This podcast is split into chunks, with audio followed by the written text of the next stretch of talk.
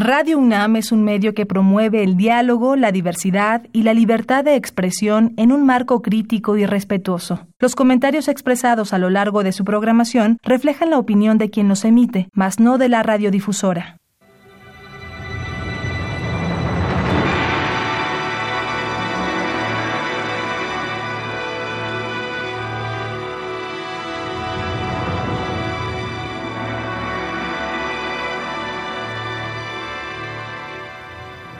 Radio Universidad Nacional Autónoma de México presenta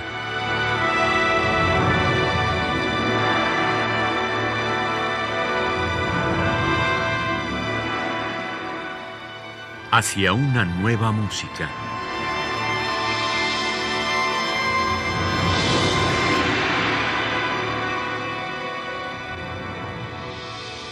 Programa a cargo de Ana Lara. Muy buenas tardes, bienvenidos hacia una nueva música. Soy Ana Lara y este es el segundo programa dedicado al Tetractis Guitar Quartet y a su disco Persona Area 4 que salió recientemente en Zero Records y que es la integral, si, si no me equivoco, de la música de Leo Brauer para cuarteto de guitarras. La semana pasada escuchamos al cuarteto solo y el día de hoy vamos a escuchar al cuarteto de guitarras con orquesta y en particular un concierto que es tal vez el más emblemático de la obra de Leo Brauer, el concierto itálico. Estamos esta tarde con el Tetractis Guitar Quartet, integrado por Miguel Ángel Rivera, Hugo Armando Medina, Rodrigo Villaseñor y Luis Enrique Estrada. Bienvenidos nuevamente a Hacia una nueva música. Em, antes de empezar a hablar de esta obra en particular, me gustaría que alguno de ustedes me dijera cuál fue la reacción de Leo Brauer cuando escuchó, si es que ya lo escuchó, me imagino que sí, esta, esta grabación, estos dos discos con, su música integral de guitarra. Ah, cuando en 2017 le presentamos algunas grabaciones ya del puro cuarteto, este, pudimos verlo de primera mano, ¿no? Ahora eh, él escuchó, digamos, lo que ahora se escucha en el disco como cuarteto solo, eh, las grabaciones un poco sin, sin toda la, ya la gran mezcla de, la generalidad del disco, pero ya, ya eran casi las versiones definitivas, ¿no? Y ahora con lo de la orquesta, pues eh, lo pudo escuchar eh, por lo menos eh, sin el disco en físico, pero en digital. Y lo van a poder leer en el disco también, ¿no? Están unas palabras que, escribió al respecto. Y bueno, parece que está bastante mm, contento con, con, el, con la ejecución, con la con la, la, manera en la que ha funcionado el disco, ¿no? el arte también les ha gustado muchísimo, el, el diseño del disco. Entonces creo que eh, ha, ha, sido de su agrado en, en, general, en lo general, ¿no? Como un gran producto artístico, eh, no solamente la, la, interpretación en sí, pues, sino el conjunto, la organización, la interpretación, la, todo lo que cobija el proyecto. Creo que, creo que el maestro ha quedado satisfecho. Hugo, dinos por qué, por qué es mejor comprar el disco en físico y no solamente oírlo en Spotify. Híjole, bueno, a lo mejor voy a tratar de ser breve, pero uno, que el producto está en sus manos y que lo van a poder disfrutar desde todos los ángulos, voltearlo, ver el disco. El, diseño está pensado precisamente para que la gente pueda eh, pues eh, tener una experiencia visual y un poco táctil también, ¿no? Con, el objeto en sí. Tratamos de cuidar esos ángulos. Además de que, bueno, hay cosas que no van a estar en lo digital, ¿no? Como decía, algunos de estos textos y, sobre todo la experiencia de, del disco en físico. Pero también está esta eh, idea de que para los artistas es mucho mejor el disco en físico porque nos ayudan mucho más, ¿no? Digo, eh, está muy de moda que las, plataformas en streaming este, pues, acerquen nuestra música al público, pero pues los artistas nos vemos bastante afectados con ellos a, a, otros niveles, ¿no? La industria deja de producir discos Y, por ejemplo, este disco lo tuvimos que pagar una parte con nuestros recursos y una parte con una beca del FONCA. Eh, cosa que pues sería muy difícil de otra manera, con nuestros propios recursos no hubiéramos podido lograr esto, yo creo, tan fácil. Y pues la gente creo que podría ser un poquito consciente de eso, de que al consumir música en físico ayuda al artista. De otra forma, la verdad es que no. Necesitaríamos billones de reproducciones para poder este, volver a hacer otro disco. Entonces, creo que es un poquito de ambas, tanto el objeto en sí como la solidaridad con los artistas y la importancia de mantener eh, esta unidad, ¿no? La, eh, quitar a los intermediarios a veces. Rodrigo Villaseñor, ¿en dónde se puede conseguir el disco? El disco, bueno, vamos a, anunciar las plataformas en las que en las que lo pueden ver. Va a ser como Spotify, Amazon, iTunes, YouTube. Iremos poniendo unas listas. Vamos a tener habilitada una plataforma propia del cuarteto para la venta física del disco. Aquellos que quieran conseguirlo, eh, les informaremos la manera en la que lo pueden conseguir. Y por parte de la distribuidora que va a ser la disquera de Zero Records, me parece que va a estar en las librerías de Gandhi.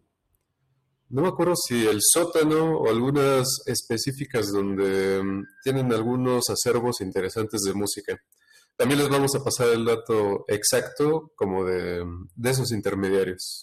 Sí, esta información se la haremos saber este, por medio de nuestras redes sociales, en Facebook, probablemente Instagram, sobre todo Facebook. Eh, Luis Enrique Estrada, me gustaría que eh, nos platicaras sobre la experiencia que ha sido para ustedes trabajar con un monstruo musical como este obra. Pues ha sido bastante enriquecedora, también bastante compleja, pensando en que, como se mencionaba igual en el programa anterior, pues Leo está apuntalando para ser, y es, ¿no? Un, referente y un ícono en la guitarra y también en la música de cámara en general. Entonces es una persona un músico bastante completo, que su música sí demanda ese, esa observación a detalle de todo lo que escribe. O sea, eh, no, hay, no hay elementos que realmente sobren o que sean eh, un poco más superfluos, ¿no? O sea, todo tiene importancia. Entonces, trabajar con Leo es bastante gratificante porque es una persona que ha interactuado con grandes personajes de la música y los utiliza con un referente bastante atinado y acertado. Entonces, es fácil, en ese sentido es un muy buen pedagogo porque sabe de manera muy clara expresar sus ideas y por lo mismo a nosotros nos es un poco más sencillo ¿no? entenderlo y tratar de reproducirlo.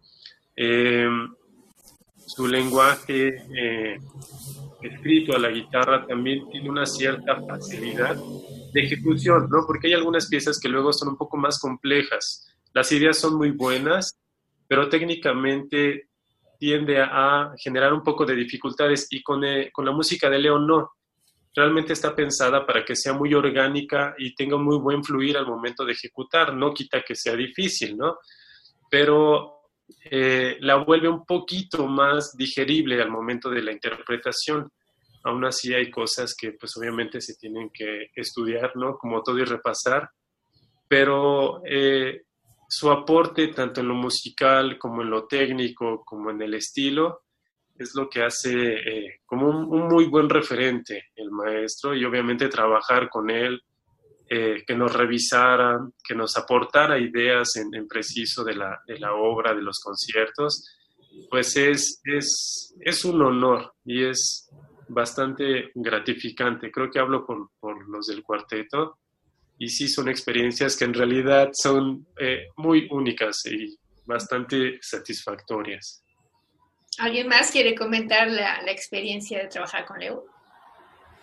Sí, precisamente todo el tiempo que hemos pasado con, con el maestro, creo que ha sido bastante especial, no solamente por, por lo, lo que significa musicalmente, sino porque la cercanía del contacto que hemos tenido ha sido también satisfactorio, digamos, en, un punto de vista sensible.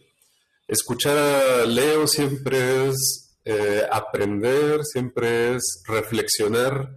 Claro que él está bastante abierto a ideas, es muy culto. Entonces, cualquier charla, incluso en las comidas que teníamos juntos, era pues, sobrecogedora, ¿no? Era simplemente fascinante en ese sentido, sensible. Más allá de lo que significa la persona musicalmente, es como esa, mm, esa especie de empatía o de, conexión con alguien, lo que lo hace tan gratificante también.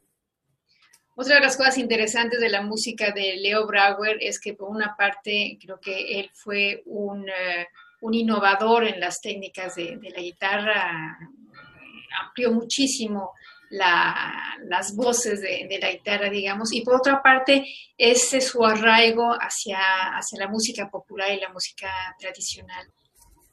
Sí, yo creo que es algo que va a marcar también eh, una línea definitiva en su, en su quehacer artístico, ¿no? Por ejemplo, en el concierto itálico lo van a poder notar, sobre todo eh, al rato que lo escuchen, la el tercer movimiento tiene unos pedacitos del danzón de almendra, por ejemplo, ¿no? Algunos obligados de, esta, de esta música.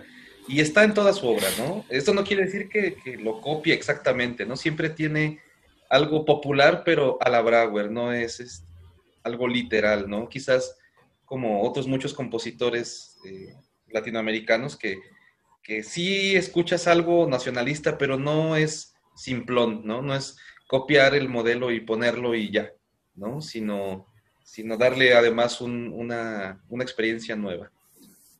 Miguel Ángel Rivera, platícanos un poco del concierto itálico. Este concierto, si no mal recuerdo, fue dedicado al Git Art Quartet, que es un, es un ensamble italiano.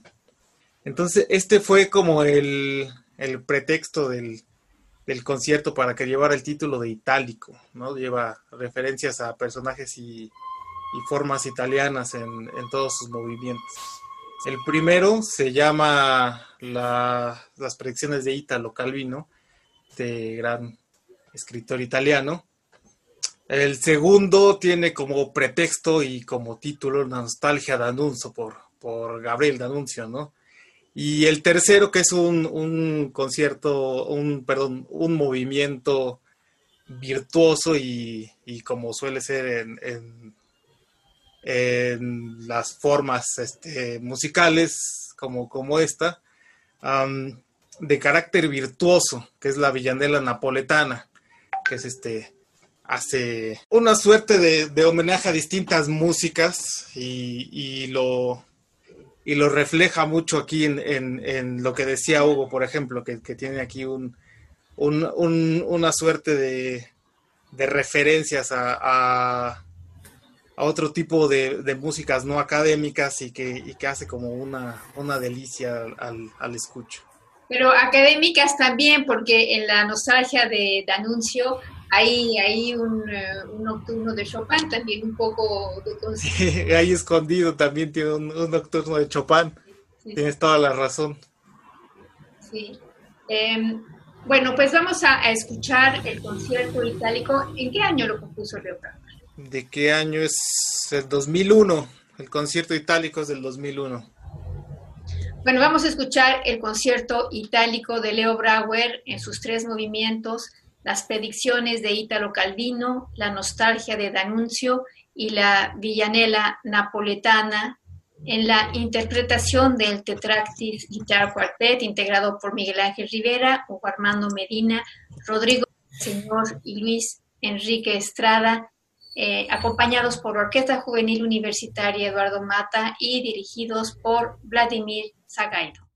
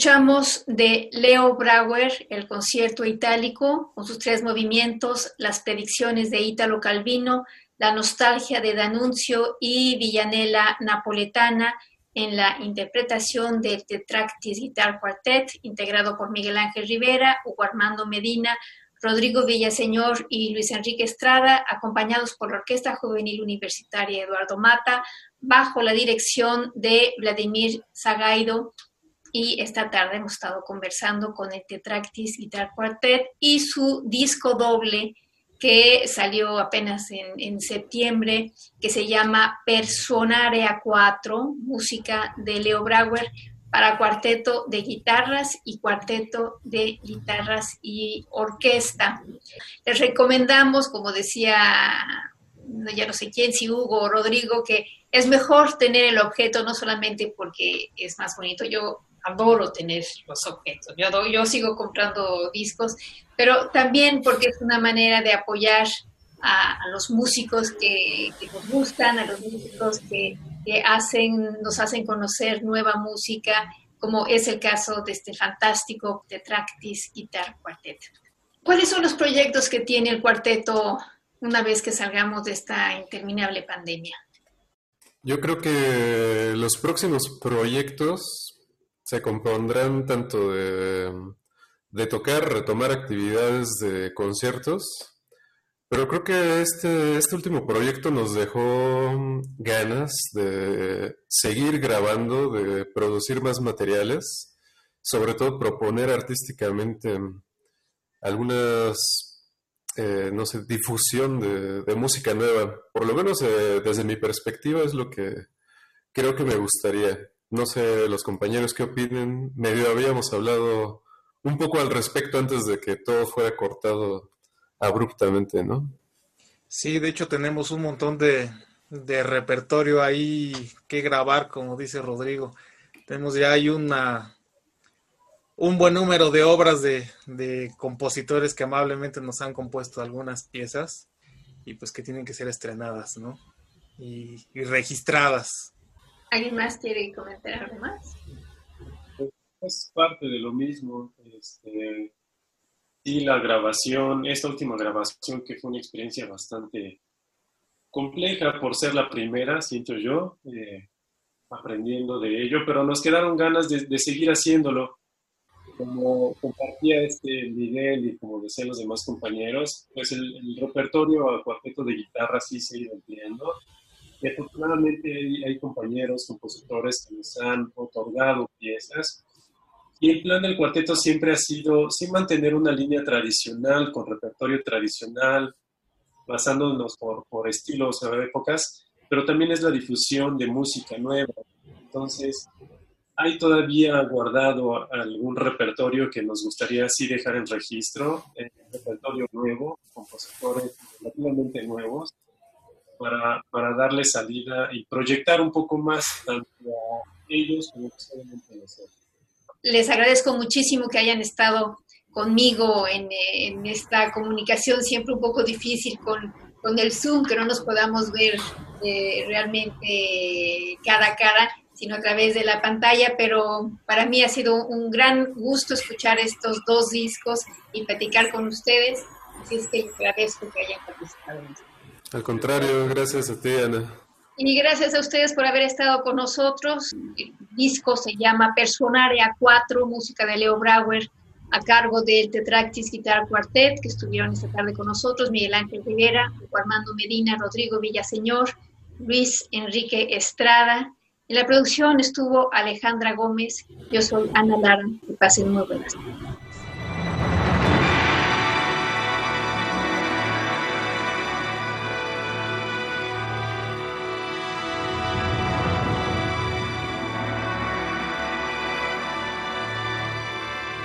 Radio Universidad Nacional Autónoma de México presentó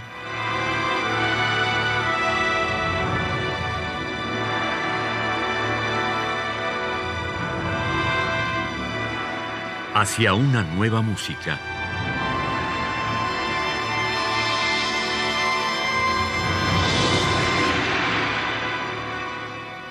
Programa a cargo de Ana Lara. Radio UNAM. Experiencia sonora.